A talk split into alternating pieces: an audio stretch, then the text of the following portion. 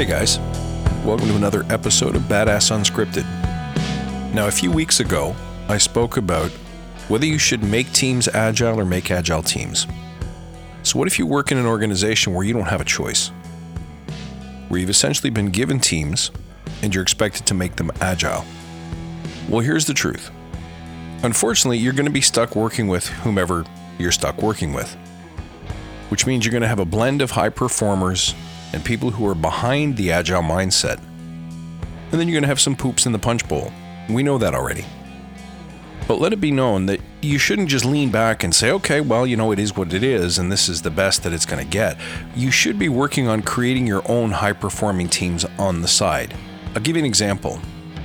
Who would stop you from creating a small volunteer squad of people who, let's just say, roam the enterprise and offer to teach one new agile concept a week to different technical or non technical teams?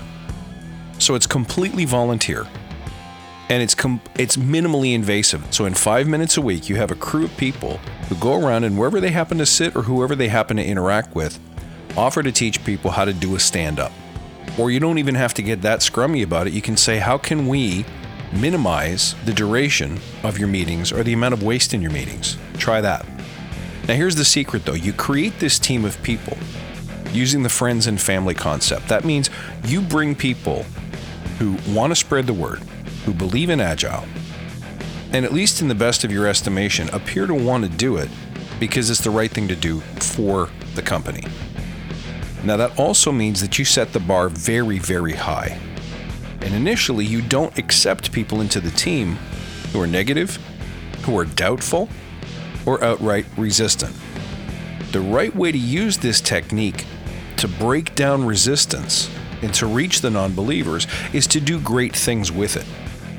So, if you're going around the organization offering to tune up your stand up, or a five minute reorg of your Kanban board, or offering to help people prioritize their to do list, however you think you can add value to the organization, eventually people are going to take notice.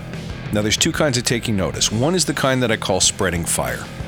It's only by seeing Agile in action that people will drop their pre existing beliefs and the story they tell themselves about why it won't work for them. If you drop into a new organization, in a new role tomorrow, and start telling people that you're going to shorten the time to delivery, you're going to drop things into production every two weeks instead of every two years, people will immediately stand up and tell you that can't work here. But by going around and doing little tiny examples of it, and building fellowship and building followership in the hallways and doorways of your organization on the daily, you're going to create some really cool energy around agility. So create a backlog of ideas right now on how you can add or change value in the organization in five minutes a week or less. Write down your ideas, choose your favorite one, and then start advertising to people who are already agile spirited. Collect those people, round them up, and ask them if they'd be interested in being part of something special. So now you have, in addition to the teams that you're running every day, where you have a mixture of experience, a mixture of attitude and mindset. Now you have a bunch of people who are all about agile, who want to do agile things. Now remember, and this is very important, if you have one person in that group who's a little bit doubtful, brings the spirit of, hey, you know, we should really run this by the boss, or we should really, you know, get a project charter going for this thing, that will infect the group. So for now, you have to leave those people aside. So make sure you choose people who you believe are on board already. But this is you making an agile team instead of making teams agile. This is you getting to build your dream team and letting them go through the organization and make tiny, tiny, imperceptible increments of change each and every week. Minimally invasive, spreading fire, attracting attention to yourself. Now, the second kind of attention that you're attracting to yourself is potentially somebody is going to be looking around and saying, Why are you spending money on this? Who told you it was okay to do this? Also known as the I'm telling your mom guy. We need to have a story ready for this person. So you have to have your logical argument and your emotional argument around why, if this organization wishes to become agile, we must trust our teams, we must invest in small experiments. And building this dream team is part of that philosophy, that mindset, and its action made real. Alternatively, you can say this is how you spread fire. This is marketing and campaigning for Agile at the ground level.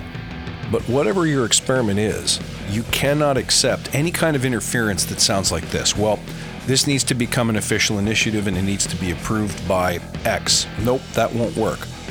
Or this needs to be measured and documented and all that. Nope, that won't work. Or this needs to go through human resources. Nope, that won't work. This is a small ground level campaign that is minimally invasive, highly effective, elite, and quite possibly not sanctioned by the muckety mucks. And it's one of the most powerful and effective experiments that you can try if you're willing. But I had a lot of people write to me and say, hey, Chris, you know, between making teams agile or making agile teams, I don't get to choose. Yes, you do. This is bottom up in addition to the cultural top down. This is you as a leader not asking for permission, but asking for forgiveness.